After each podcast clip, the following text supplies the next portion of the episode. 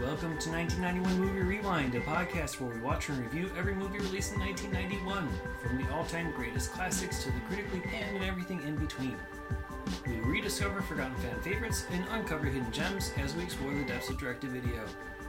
Join us in our celebration of the fun, unique, and diverse films of this highly underrated year. This week, we watched The Summer My Father Grew Up.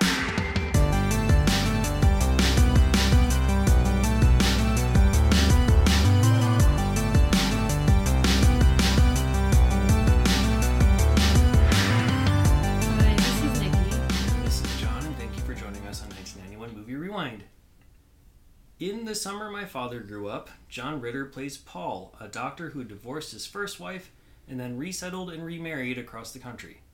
He thinks his son Timmy, played by Matthew Lawrence, is going to visit for the summer, but when Timmy says he's instead going to stay with his mother, Paul has a tough time dealing with the change in family dynamics. Screenplay by Sandra Jennings, directed by Michael Tuchner, and premiered on NBC on March 3rd, 1991.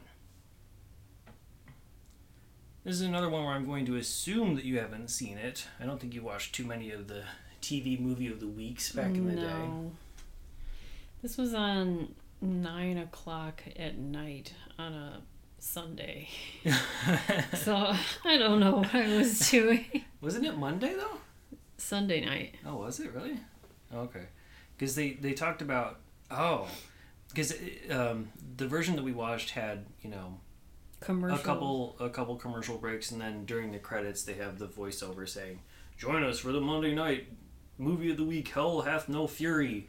And I thought that meant it was going to be next Monday's movie, but it could have been the next the day. next day's movie. Yeah. Because that's also on our list. It was you know Barbara Eden, and I forget who else in Hell Hath No Fury. Um, yeah, I never heard of this one. I never paid attention to the TV movie of the week. Um, Stuff. Yeah, me neither. Uh, it's not good. yeah. I wanted to like it because the um like the subject matter just really it's like the same as all I want for Christmas. In terms of well, like d- dealing with divorced parents. yeah, they both had divorced parents. I mean, Timmy's not actively trying to get them back together.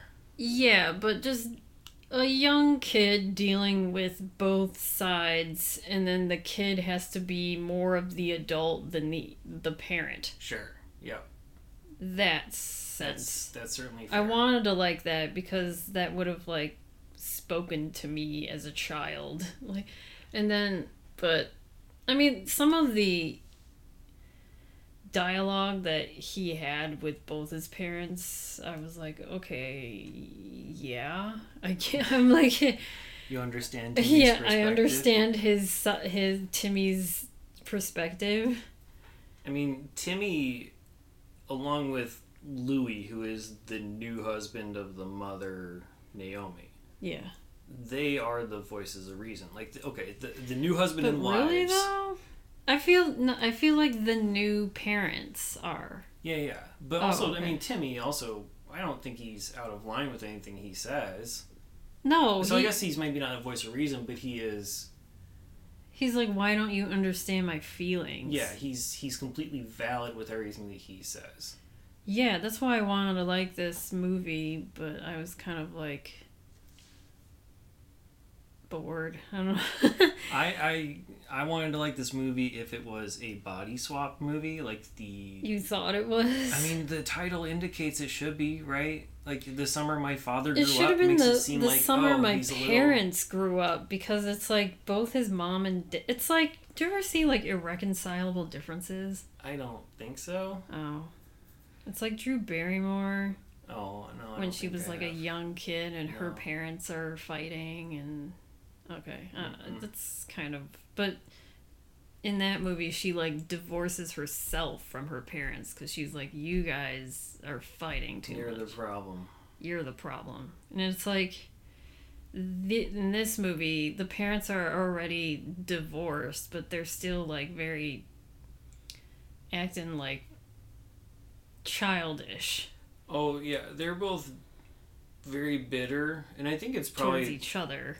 Yes, basically just towards each other, um, But that but also taking it out on Timmy. Yeah, I get that. A lo- that happens a lot with children of divorce. That's why I wanted to like this movie. And this felt like an after school special Oh yeah, to me it's than like a night like a Sunday night movie. It's super basic in that way. It definitely has that. It definitely has that vibe of low rent after school special production. And the it's incredibly melodramatic. The dialogue is incredibly basic and predictable. yeah. It feels like it's the backbone of what should be an actual movie. You know, like the dialogue that's here should be your first draft that you expand upon and flesh Yeah, out and- and create new ideas off of. This also this I thought it was gonna be because the title is the summer my father grew up. I thought it was gonna be the whole summer, and this is like a matter of two days. Yeah.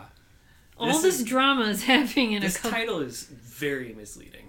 I thought I was I don't know. I just thought many things, and none of those things came alive. It's I don't like, know. Sure, like sure, the father was acting childish in his temper tantrums towards the mother and everything, Yeah. but he's not growing up in the same way that you would expect, like big or you know, like eighteen again, or vice versa. Like that's what I wanted. Uh, obviously, it's not going to happen. But even considering that, yeah, the summer part's not true, and honestly, he doesn't really grow up anyway. Like at the end of the movie, the mom and the dad are still like chewing each other out like nonstop until like Yeah. the last second. And I don't Yeah, think they until- learn lessons. Until Timmy actually like ran away for like what three hours. But even while he was running away, they're like mad at each other until like you know They five minutes it. before the ending, and they're like, "Oh, we're gonna have a brief respite of understanding and movie over." Well, because then Timmy's like, I want to go with my, I want to go with mom, and you know, what's it? John Ritter, who's Paul,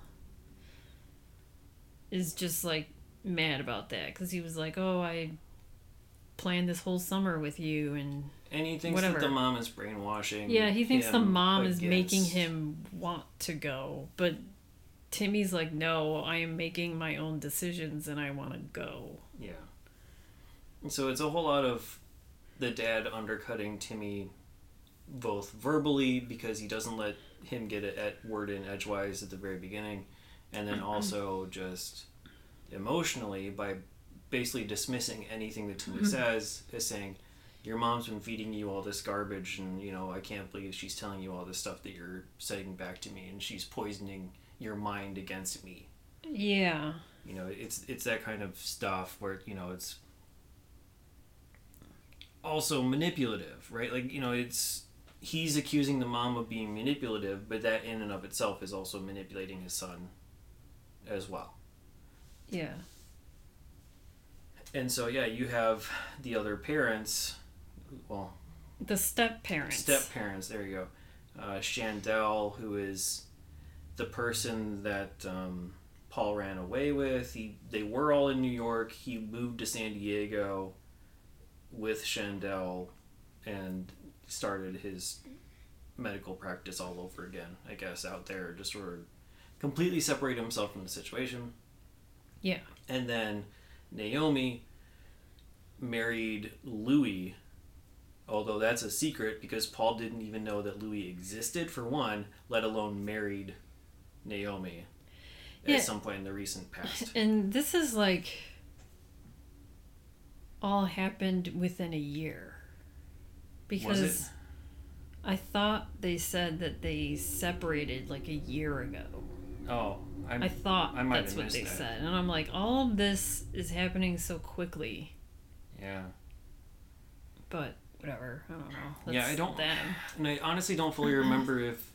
So I think the idea was that um, Paul and Chandel were having an affair while Yeah, they were still married, And then and yeah. then they got divorced and moved away, and and then they got married. It's like Naomi found Louis and got married within a year. Yeah, something like that. And they're both good people, from what we can tell. Yeah, You know, the step parents are good, good. which I mean I appreciate. And you know, they're always trying to talk sense into their counterparts.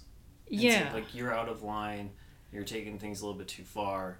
Don't you want to consider how Timmy's feeling? yeah, they're like advocating for Timmy, and it's like not even their actual child. They're telling the parents of this child to be like, "Hey, listen to your child." Yeah. Like, hey, you know, take your own kid's feelings into account with this Yeah. whole situation. Um, understand his pain and all the processing that he has to do with this divorce and how it well went down. It's it's really weird and it's honestly just a bunch of really petty bickering and nitpicking and all this other kind of stuff that is underlying the plot meanwhile you just have some weird ass choices in this movie like i don't know The one thing that bothered me was the whole thing with the cat. yeah I'm like, I don't understand this. i mean I, I i almost understand what they're trying to get with get to with the ending of the movie and how it plays out because okay paul and chandel have a cat which is something that tim had never timmy or tim whatever he wants to be called i don't know whatever um, had never been exposed to he says that the cat's tongue carries disease and all this kind of stuff. And Yeah, so he doesn't like the cat he doesn't want to be around the cat. And well, his mom, Naomi, she's a nutritionist and she's there for some health conference to oh, drop to Tim speak, off and also talk Yeah, at this conference. to both. speak at this Yeah. conference. And then they're leaving like the next day for France for like a summer summer thing where she's going to be. She's uh, going to be teaching at Sarbo- Sorbonne. professor or something like that. Yeah, for like, but it was also supposed to be their Naomi and Louis' honeymoon. Which they kind of only wedge in there near the end. Yeah, They don't really say that until. Yeah until through. basically the end Yeah. when Timmy was like, "I don't want to ruin your honeymoon." Yeah. But I was like, how are they going to have a honeymoon if she's going to be teaching the entire time? Mm. Whatever. And then, Off hours. yeah. But still. It, it's a. Yeah, so Naomi, she's a nutritionist and she's just like, you know, speaking about like milk. Yeah, there's like a scene. It's a really stupid scene as well, where he- she's talking about like these toxins that are part of milk cartons that are in kids' lunches at school, and you know the dad leaves his son because he claims he has to work, and instead crashes this talk and tries to like Ambush her. ambush her and like you Like know speaking engagement or whatever the fuck. yeah, And- which backfires on him because Yeah. she has a perfect retort to it. Yeah. but uh, But yeah, she's always like, I guess, just saying these things, and Timmy is absorbing this information because, um, like you know, the thing with the cat. He's like, well, mom said that cats carry disease, and you know, and then Paul's like, well, what the hell does your mom know? Type thing. It's always like this is another like shitty thing of being a, like a child divorce. It's like hearing your parent talk shit about the other parent in front of you, and it's that's annoying. I'm, I'm sure it would be. Yeah. And um yeah. but, you know, Timmy's just like that's what he learned from his mom and like that's all he knows, you know? I don't know. Yeah, but the the whole cat thing I think is is But then later his- on his he was one point of irrationality. Well, Yeah, I guess aside from running away in general, but Yeah, but then like later on he was like someone he knew got cancer or something and it was from the cat. so yeah, he put okay. There- there's a like, couple. what There's a couple things. Like one, while he's running away, I don't know if he's actually intending to run away. I think he's just trying to figure out what to do with the cat because he pushes the cat into his backpack.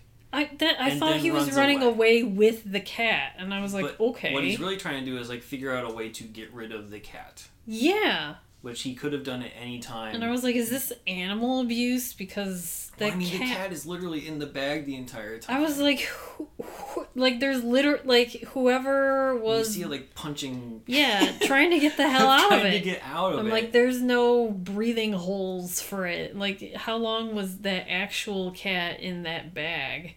like some random girl comes up to her, comes up to him and has like a two minute conversation. That and was you see like so the bag weird. pulsing Yeah, the and she's whole like, time. And but she's then like, she was "Oh, like, "Oh, you have bag? a cat?" Okay. like she knew already it was a cat. something like that. I- I was wondering, like, is this going to be like some sort of metaphor for like letting the cat out of the bag, like you know? But no, like really, what it was is, Like, no, I'm trying to find a way to get rid of this cat. and he's doing it because he wants to protect his father, right? He thinks that his friend's dad died of cancer because the cat had leukemia, and Oh, he thought okay. that the Yeah, yeah. leukemia cat gave the dad cancer. His friend's dad cancer Mm. died. So he's like, okay, in my mind, here's this direct correlation. I have to get rid of this cat because I care about my dad and I need to protect him because he Wouldn't you doesn't know it better, but I like, do. open a door and be like, "There you go, cat." But I don't know. it's You, don't. that, that way you can't have the one special effect of the pulsing bag. I don't think that was a special effect. There I wasn't think a real they, cat in that I don't, scene. I don't know. There's no way. They don't have the budget for, you know, I don't This was I think very they really put a cat in a bag. It was ama- this this movie had such a small budget. It's amazing how low quality it looked. When they went sightseeing, they went to like a random dusty hill. You know, like they went to watch some people do motorbikes. Like they just Well, found they went probably to a the couple. zoo. Well, later on, but I mean, you know, Well, they're doing like all of these everything's activities. in very isolated locations. yeah, all very of very these. close to the dad's home. Yeah, all these activities too happened in a matter of twenty four hours. Yes. I- was like, is this all one day? Is this two days? Yeah, this is one to two days. And every time like somebody's away from the house, they're just able to like run back in a minute. So everything was like within two blocks of the dude's home. It seems. It, it's it's a weird. yeah, it made San Diego look like this desert town, which is mm-hmm. it isn't. with nothing but a zoo. I mean, there is a zoo, but it's like it's like they mostly filmed this on like the Pacific Coast Highway and that was it. Mm. Like that was their budget. Yeah, they found like a random dune, and they're like, okay, this is where we're going. Yeah. Because yeah, Timmy runs off when getting picked up from the airport, and he just goes up this dusty hill, which they come back to later. And I think that's probably the same place yeah, where they do on, the like dirt bike off the scene. highway. Yeah.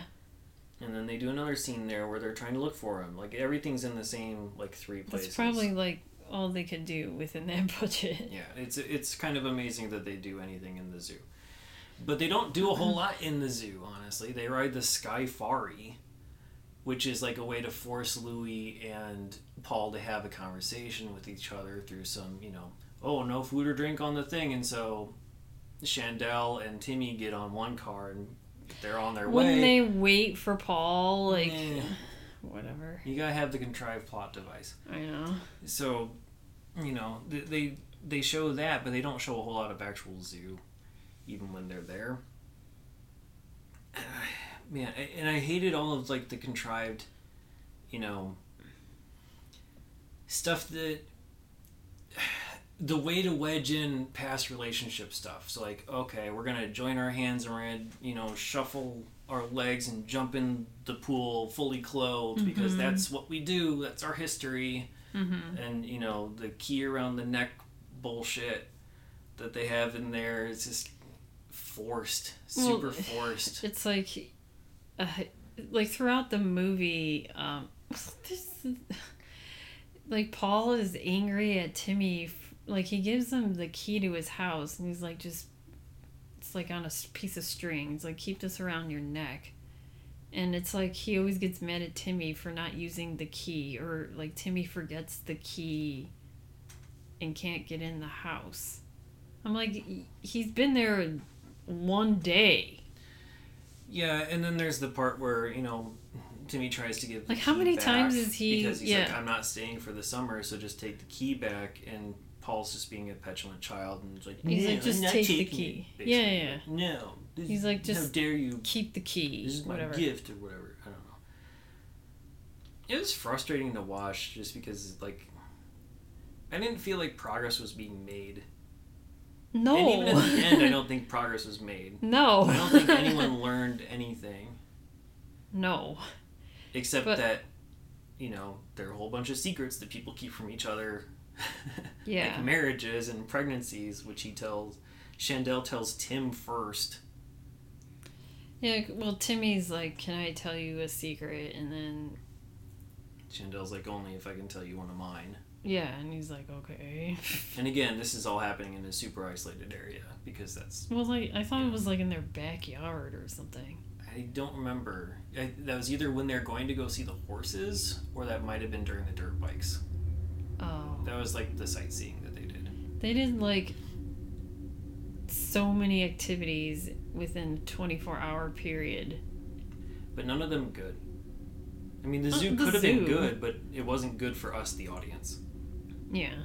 But I mean, uh, the, like all the things we got that to see them stand up from a lunch table at the zoo, and then ride into a skyway Yeah, thing. yeah. So we Well, saw they like probably two didn't shots have- of animals. they didn't have the budget to showcase any animal They- exhibits. yeah, they guess. couldn't even get like more B-roll of to throw in there.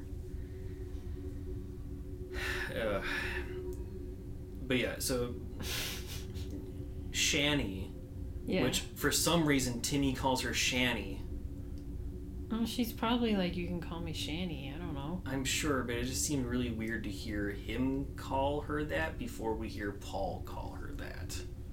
Well, maybe and then it became like, weird to hear call. Paul call her that because like, yeah. ugh, well, I was like, who's Shan? I'm like, oh, Paul and Tim are both calling her Shani. That's kind of weird to me. why? I don't know. Like it's That's probably it's like, like, a term of endearment type of a thing. that's it's like probably like her name. nickname.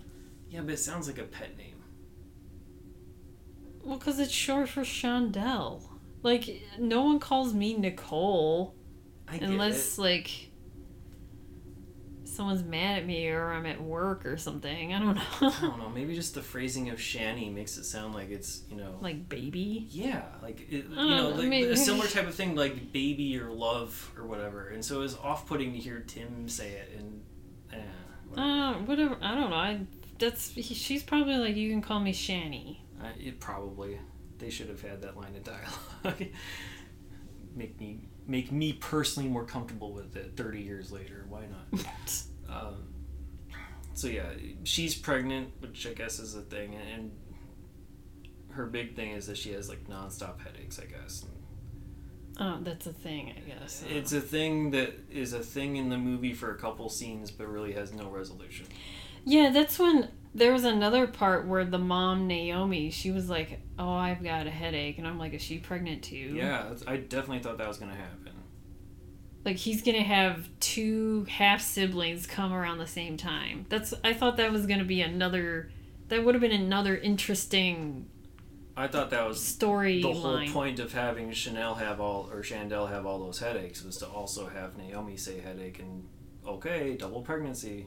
Yeah, But no. That would have been a little bit more interesting.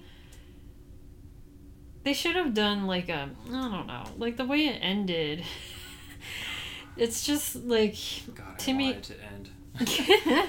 I know this movie was like an hour and a half and like I would rather watch Brighter Summer like 4 hours of Oh, Brighter Summer sure. Day. Like this felt longer than Brighter Summer Day. You know, even Even though it was an hour and a half. Um yeah, at the end Timmy's just like I mean, after all this like bickering and fighting, Timmy's like, "All right, I'm going with mom and Louie to Paris." It's like, yep, all right, I'm gonna push this I'm- cat into a backpack and on- on my way. Yeah. And it wasn't until this is the the other thing where I was like, where are they? um they're driving to the airport, Timmy with his mom and Louie, and I don't know, that's when he was like, you know what, I don't want to burden you on your honeymoon. Uh, can you stop the car? Because I want to stay with dad now. Mhm. and then they stop the car wherever the hell they are. At like And- 8 p.m. at night. Yeah. Yeah, and then he just runs to the dad's house, and I'm like, what did they drive two blocks? Yeah. Everything is within this little circle. Cause San Diego is like two blocks wide. I don't know. There's the hill, the zoo, seem- and the dad's house. That's Yeah, all there it is. made in San it seem as if they were driving for like a half hour or something. I don't know. I It thought is, that, and yeah. then it they, shows. they didn't offer to drive him back or anything. Just like let him. Yeah, they just stopped the car and he opens the door and runs out immediately. Like they didn't even have time to like really think or I don't know. But they needed that so they could have the shot of him running in slow motion. Yeah, slow house. motion, and then he uses his he- oh, key uses the key. and enters the door, and then it's like freeze frame Freeze frame credits. credits. Next Done. week, Hell has no fury. Um, and then there's like all that stuff with like the sticking door, the back door towards that leads to the pool, like sticks on them, but somehow Timmy's able to get through it without a problem every single time, and it be- just becomes like this big huge thing. And then they waste like two minutes while they watch Chandel getting coffee while Paul's out there like locked out in this backyard area and it's Ye- like, yeah, is this gonna have a point? No, it doesn't. The only thing I noticed is when Chandel was pouring her coffee, she put the creamer in first and then the coffee. I mean, I do that with the Keurig, and then I just like twirl Oh, it. okay. I do that so I can like twirl it and mix it while it's like brewing. Oh, I was like, whoa, she's putting creamer first. That was like the, the only thing that I. I, I just noticed that this is dead silent. It's taking forever. There's no editing whatsoever in this Yeah. whole thing, and so we have to like watch her like move back and forth and do all these little mundane tasks before getting to the door, and then we have to let Paul in. And why? Yeah, that was because then she sees like the spill. Because Paul goes out to like give milk to the cat, Yeah. and he spills a little bit milk while going out into the yard. I guess. And then chases after the cat or something happens. And yeah, the cat like- kind of goes out or she whatever. doesn't see that he went out and So she just like she's yeah closes the door, and then he comes a- after she closes the door. Like th- three seconds later, he's like, "Why'd you close the fucking door?" I don't know. yeah The- Like that scene was he's weird. never mad at Chandel though No, So, but he's yeah. like he was just annoyed that the door was closed because it's like hard to open. except for for Timmy which I think is supposed to mean something but who who cares Yeah, whatever. who cares Yeah. uh, the ending also is just pure callback after callback after callback. So like you know, there's the thing about him using the key in the door. There's like you know stuff about like the the door sticking, and then like Chandel and Paul now are going to go and run into the pool Yeah. fully clothed and like there's callbacks to like the whole conversation about dandelions and the tooth of the lion which i guess is the name of the play that this was built Yeah, this based off of Based off of a play. i don't know if Tooth that play was ever really produced anywhere I tried to look it up and I could not find anything Me about either. it. Yeah so i don't know but anyway tooth of the lion dandelion. So like there's all these different callbacks to previous conversation and it's just like okay. After like five or six i'm like can we please just stop with it? And then we stopped at the freeze frame of him using the key so there was the final callback finally. Yeah. The best part is that we watched this movie on YouTube and it was someone who taped it from TV and then put it on VHS and then put it on YouTube Yeah. So I think we might have been missing a little bit at the very beginning. cuz like it the, kind there's no title screen. It kind of starts like Yeah, it kind of just all of a sudden starts with like John Ritter like going to work or whatever. and there's a couple little glitches, but hmm. honestly, I don't think there's any other way to watch this Yeah, I don't unless know. you have your own taped from TV copy yeah. in your house or And- S- sometimes the commercials were included. we had two commercial breaks. Yeah.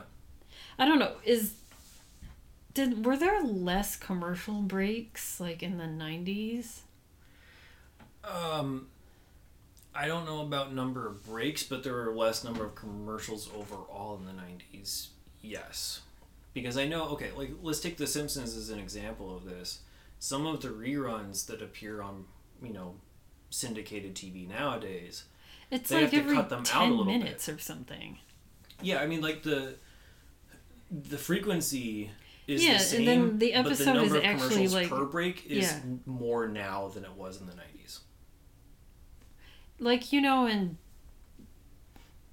like Europe, you know, how, they don't have commercial breaks. The commercial breaks are like after each show, I guess, and Yeah, that they they're in do like the shows. in between the shows are the commercial breaks. So it'll be like 10 to 15 minutes of actual commercials and then you can watch the show without any breaks in between it. This only had two commercial breaks and I was like um is that how many commercial breaks there were total for this movie?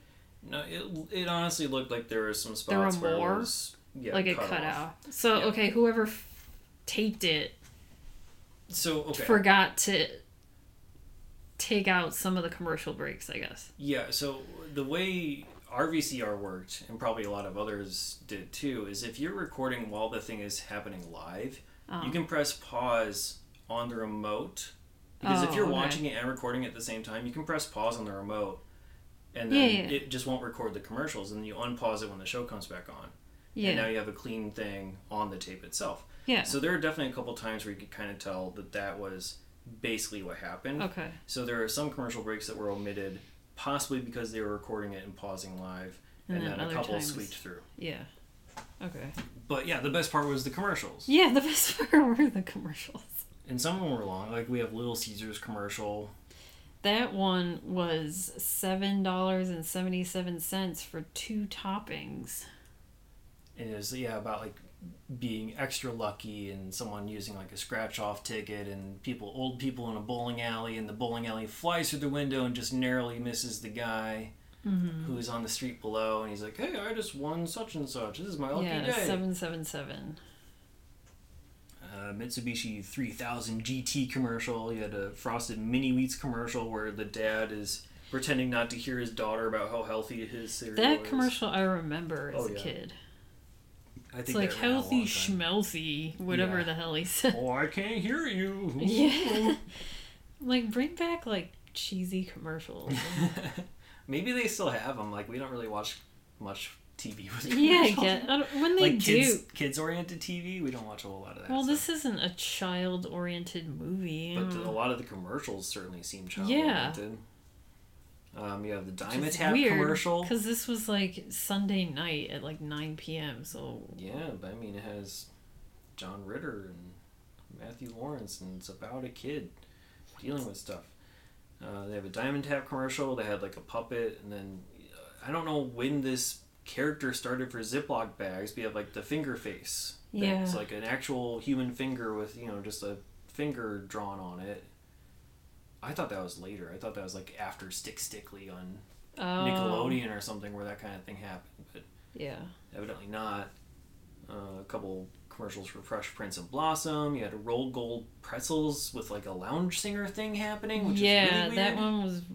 Oh, and then the Ban commercial for the deodorant where it was like people doing regular everyday things in towels. Yeah, because you're like fresh all day, and so Yeah, you yeah. know it, it So makes it's you like feel people like ballroom dancing in towels or whatever. because you're out of out of the shower fresh all day. Yeah. so that's why they do that. I'm just like, would they even show these type of commercials now? Yeah, there's like some somber thing from Edna about like mental health, which was interesting. Or no, I'm sorry, substance abuse. Yeah. and then um, a current affair, Yeah. like a little bumper talking about like a real life Silence of the Lambs. Yeah, yeah. um, car falling out of a plane in the Oldsmobile commercial. You got Corn Chex, which is all about how loud and crunchy the Corn Chex is. Some it made me want cereal though. yeah, like you got the healthier cereals represented here.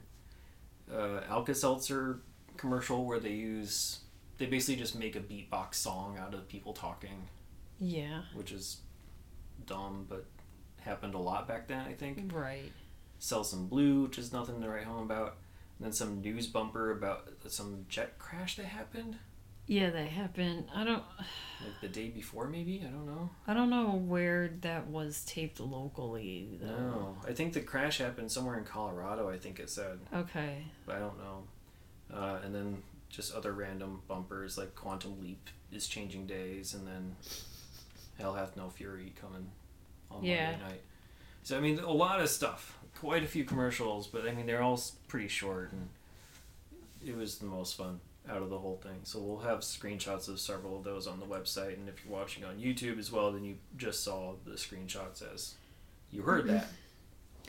I found the jet crash in Colorado, so that's probably something I can talk about later. Okay. well, I don't think we really have much else to talk about with this movie, to be honest with you. The only other thing I could think of to mention is just the really super sappy music as well. I mean, everything was just over the top melodrama and just low production values. And that's all it's worth seeing. we can talk a little bit about cast and crew. There isn't much of a cast and crew, which is good. Uh, we got Michael Tuchner, the director of this, also did another movie in 1991, uh, another TV movie even, called Captive, with Joanna Kerns, who was the mom in Growing Pains, and also John Stamos was in that, so we got those two. Uh, he also did movies such as Misadventures of Mr. Wilt and The Rainbow Warrior, and a whole bunch of other TV movies and stuff in, in Britain. Sandra Jennings was the writer. She had done work for soap operas like Guiding Light and Search for Tomorrow in the 80s, so it kind of makes sense. This is very soapy. And she's also done a couple more TV movies besides this. John Ritter is our big name. Emmy winner for Three's Company, nominated a couple more times for that. Also nominated for Hooperman, an Ally McBeal guest spot, and also Eight Simple Rules for Dating My Daughter, which he was uh, starring in up until he passed away. Daytime Emmy nominations for voicing Clifford in Clifford the Big Red Dog, which I didn't know that he was the voice of Clifford. I Me neither. remembered the show, but I don't remember him as the voice. He's also been Didn't in other know such. that Clifford had a voice. Yeah, I guess I never really watched it. It was kind of past our time. I thought it. I remember the books. I didn't, but I knew that there was a show. I probably was just too old to Oh. watch it. I, I thought Clifford the Big Red Dog was just literally a dog. Like it didn't have any speaking voice or anything like that. It was just a dog that was huge. Unless he's like a narrator who's the perspective of Clifford. I don't know. Okay. Who knows? Um, yeah, he's been in other stuff. Obviously, you know. He was in Felicity. He He was he Ben in Covington's Felicity. father, which I mean that he where he was like he played a drunk and he was like the absent father of Ben Covington. So I was like, oh, is he He gonna? also basically played that same role in Same Scrubs yeah, I was like, with, is, with JD's father. that's why I was like, is it like this role? I thought he was gonna be sort of the same, hmm. Yeah, I wonder if he was just actively trying to break out of his be more dramatic Three's instead Company uh, persona. comedic. But he's also been in things like Bad Santa, Sling Blade, a TV show called Hearts Afire, and we'll see him again in Problem Child 2. Yep. Uh, Margaret Whitton as Naomi. She's going to be in the 1991 movie Big Girls Don't Cry, They Get Even. She's been in a bunch of stuff up to this point Secret of Success, Nine and a Half Weeks, Ironweed, Little Monsters, and she's also known for being the new owner in the Major League movie. You know, the evil owner in Oh, Major okay, League. So she's in Major League 1 and 2. Wait, Nope. the show that's coming out, or No, is no. it a new movie? Oh, She's passed away as well. Uh, oh, okay. No, she she was the you know, she was the one trying to sabotage the team in the original Major League movie, Okay, okay, but she was in Major League One and Two as that same character. okay. And then uh, she had no screen credits after 1994, uh, but she did a lot of stage acting and directing after that. So she retired from movies and TVs and focused exclusively on the stage. And I think she passed around 2016 or so. Karen Young played Chandel. She'll be in two more 1991 movies The $10 Million Getaway, and then also one that's not currently on our list called The Boy Who Cried Bitch. Uh, she's she was also in Nine and a Half Weeks Also what is in up? Jaws: The Revenge, and also had a small stint on The Sopranos for about ten episodes, I think. A sort like she looked very familiar to me. Yeah, she does have kind of a familiar face, but I don't. I, I'm probably saw her in Sopranos. But that's the only thing I could think of that I would have seen that she's been in. Joe Spano as Louis is Emmy nominated for Hill Street Blues. He was Henry Goldblum in that for you know the entire run of that series. He is an Emmy winner for Midnight Caller, which is a guest spot. He'll be in the 1991 movies for the very first time, and Fever. He's also done other procedurals such as Murder One, NYPD Blue, and NCIS. Matthew Lawrence is our last one. He is Timmy, best known probably for Mrs. Doubtfire, I would guess, but he also has very prominent roles in Boy Meets World and also Brotherly Love, which he starred in with his Joey two real life yeah. brothers. Yeah. And uh, in 1991, he was in two different TV shows, Drexel's Class and also Walter and Emily. And he was also in the 1991 movie Daddy.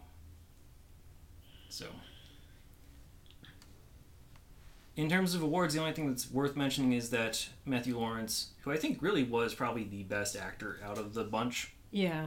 uh, possibly by far. Yeah. he was nominated for a Young Artist nominee uh, nomination for this. Uh, that went to Lukas Haas for another 1991 movie called Perfect Tribute. So that's all I got there. So we can move on to true crime and pop culture. Okay, well, this is going to be a trigger warning for um, police brutality and uh, racism. So on Sunday, early Sunday morning, March 3rd, 1991, Rodney King with his friends Bryant Allen and Freddie Helms was driving a 1987 Hyundai Excel on the Interstate 210 in the San Fernando Valley of LA. The three I didn't know any of this. when I was reading and like researching, I didn't know he was in a car with other people. Yeah. Um, the three had spent the night watch. Well, yeah, spent the night before, so Saturday night, watching basketball and drinking at a friend's house in L.A. And at twelve thirty a.m., officers Tim and Melanie Singer, husband and wife, members of the California Highway Patrol, noticed King's car speeding on the freeway. They pursued King with lights and sirens, and then the pursuit reached 117 miles. I didn't even know this was a car chase either. That sounds vaguely familiar. I know, yeah, I remember there was like cause for him to be pulled over, but that's about it. Okay, I, I didn't know. All I knew about Rodney King was that he was pulled over and beaten, and then the trial, and then the LA riots. Yeah. I didn't know any of these specific details. Yeah, I don't know many of those either. Um, I didn't know it was like high speed chase. So while King refused, so he refused to pull over, which. Okay.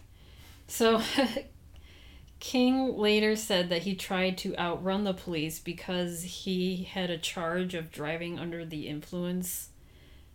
Like he was, uh, he had a DUI before, and that would violate his parole for his previous robbery convictions. Hmm. So at some point, King got off the freeway and it was near, I don't know, any of these areas in LA. It was near Hansen Dam Recreation Area. And then the pursuit continued on residential streets at speeds from 55 to 80 miles an hour. And he ran through at least one red light, they said. I was like, oh my god. And uh, by this point, there were several police cars and a police helicopter that were joining in the pursuit. And after approximately eight miles, officers cornered King in his car. The first five LAPD officers to arrive were Stacey Koon, Lawrence Powell, Timothy Wind, Theodore Briseno, and Rolando Solano. Um, King was take so. Then there's like I I I did like this is like a Cliff's notes, so. That's when they pulled him over. They went after the two guys first because I even listened to the pod. I didn't finish it because there's an, a podcast that I'll tell you later. I only listened to like the first couple episodes because it was like eight episodes long. Yeah, this, um, this is too dense for us to get. Yeah, this is this. too dense. So I'm trying to do a Cliff's Notes of this. So they finally, you know, pull them over. Rodney King does not get out of the car. They tell them to come- out the car. The two friends do. They push the two guy, his two friends down. Like they sort of like get cuts and bruises, but Rodney King will did not get out of the car. Like they were telling him, get out of the car, get out of the car. He did hmm. not get out of the car. So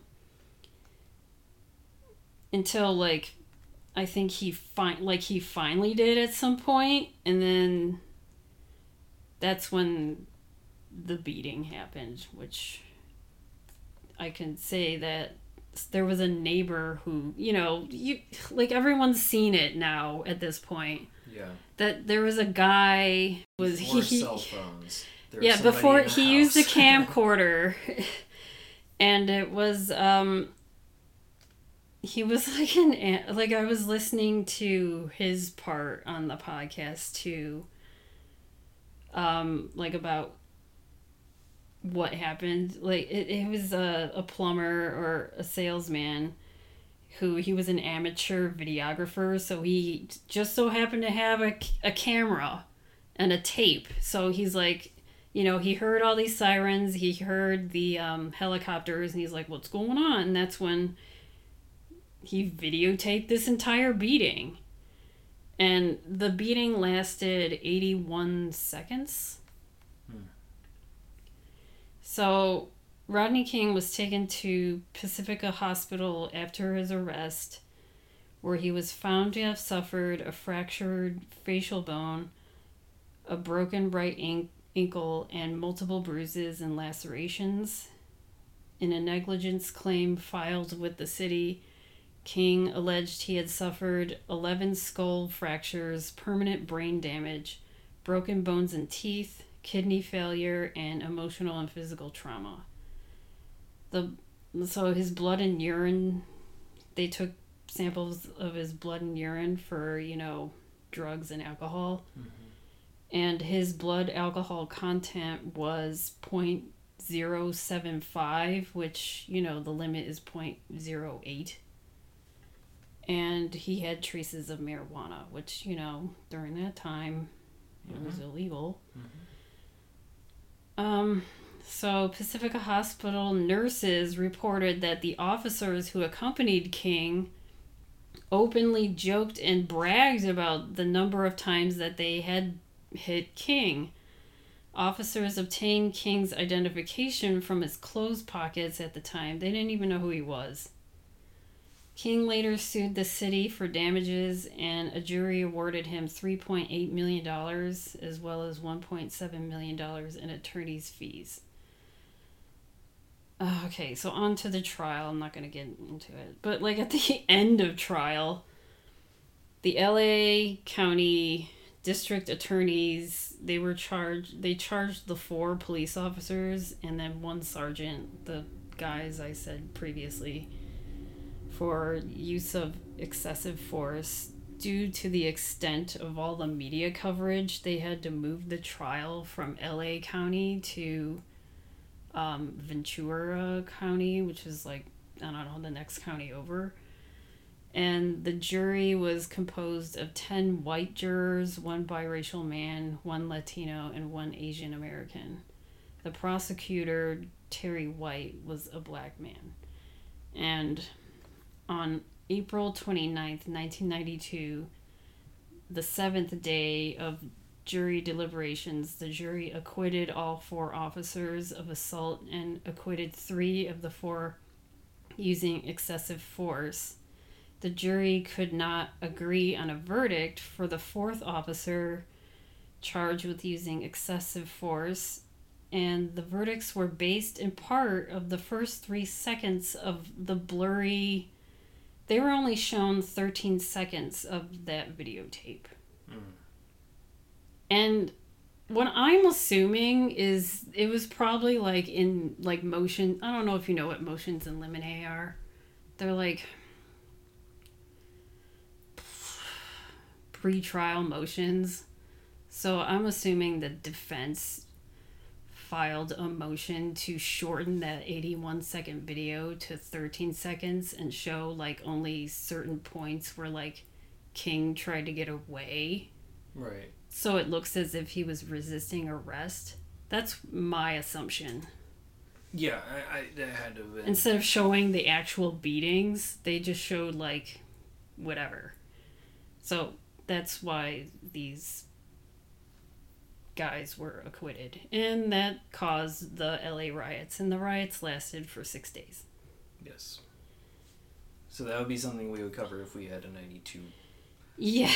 podcast. But I got all this from like CBS News and whatever New York Times, and then I the podcast I was listening to. It's called Slow Burn, and it's that they are.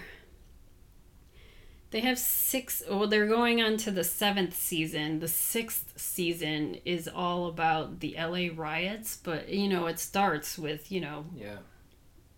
The Rodney reason- King, yeah, the reason for it. the, the big impetus. yeah. So it was. It's eight episodes. It's eight episodes long, but I only listened to like three of them because they're. they- I mean, they're only forty five minutes long each. But I was like, you know, I didn't have. yeah, like we do this weekly. We don't have.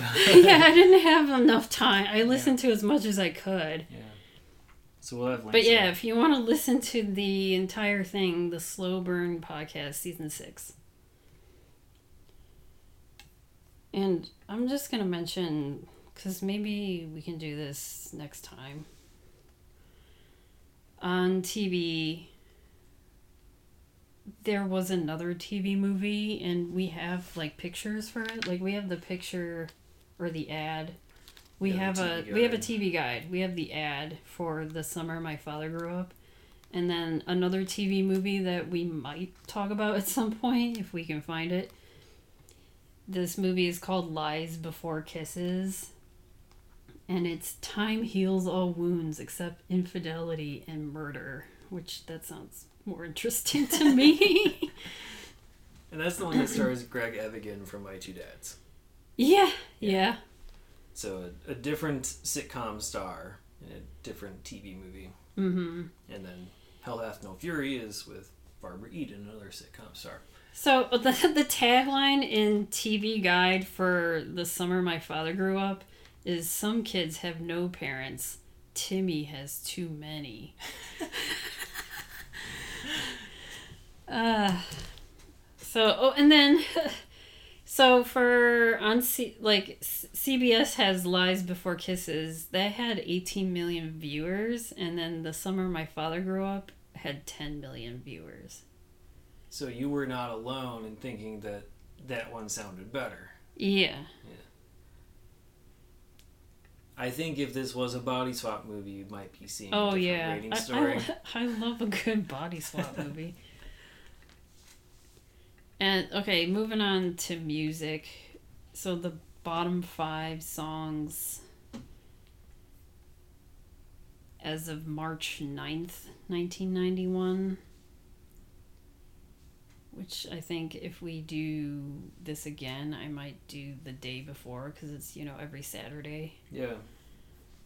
the next time we talk about this lies before kisses i'll do the bottom five for the week before maybe so the bottom five number 100 is what's it gonna be by jelly bean featuring nikki harris i think this is the first time that i have not heard any of these songs Hmm.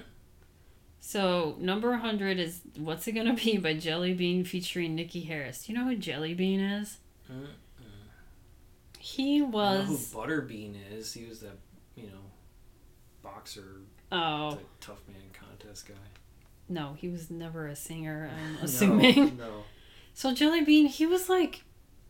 He's more of a producer. Like, he produced a lot of, like, Michael Jackson and Madonna songs. And, Oh, like, like a baby face. Yeah, exactly. He's I don't know. He's been around in the 80s. But this was a song of his and then Nikki Harris, she was a backup singer for Madonna Mm. and I think she's in Truth or Dare. Okay. It's been a while, but I think she's in it. We'll hit that eventually. Okay, and then number 99 is the song Give It Up by ZZ Top. And Can't I- say I care. yeah, I, didn't even know ZZ Top still made songs in, in the early 90s, but I mean, it is what it is. but um that was it peaked at number 79 and it was five weeks on the chart. Um the jelly bean song peaked at number 90 and was five weeks on the chart as well. Hmm. number 98 the this is a new this is a debut song is a song called babies coming back by this band called jellyfish. I literally have never heard this band or this song and Jellyfish was a rock band that formed in San Francisco in the late 80s. Huh. And oh, I will say that the video for that ZZ Top song, it has a cute dog in it. Okay. It has a cute bulldog in it. That's all I got from it. But so this jellyfish song, the video is interesting too. It's like half animated, half not, and it's all like colorful and whatever. And the best thing I can think of is like this band reminds me of like early Flaming Lips, like she don't use jelly Mm. era. Like this song even remind me of it. A lot of jelly in there. Yeah, I know. a lot of jelly references. Like yeah, there's a green jelly, bean, jelly bean, jellyfish. So yeah, that was the debut on the Billboard 100 for this week, and then number 97 is a number, a num another uh, debut single. This person, this song is called "Ooh, This I Need" by someone by the name of Elisa Fiorillo. Fiorillo. Fiorillo. F I O R I L L O. Fiorillo. Fiorillo. Yep. Yes. I, I knew Fiorellos when I was growing up, but if there's an I instead of an E there, yeah, Fiorillo. Fiorio. Yeah, Fiorio. Okay, whatever. We're spending too much time. But I've never heard of her either. But when I looked her up, she also worked with Jelly Bean. I was like, everyone. But she was also It was a jelly bean summer. Uh, she also sang. She's a backup singer as well, and she was a backup singer for Prince for a while, and then she also was a backup singer for Savage Garden. Hmm. uh, I don't know. So I she was moved like, from the jelly to the cherry cola then. yes, and um, number ninety six is the song "Miles Away" by the band Winger, and I feel like we've talked about this. But it- Maybe.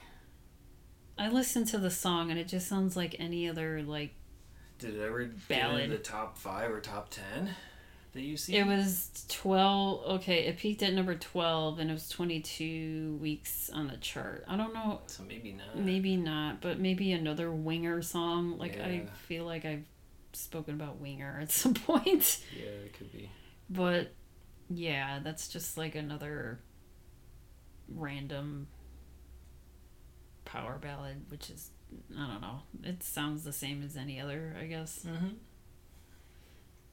And that's all I got. All right.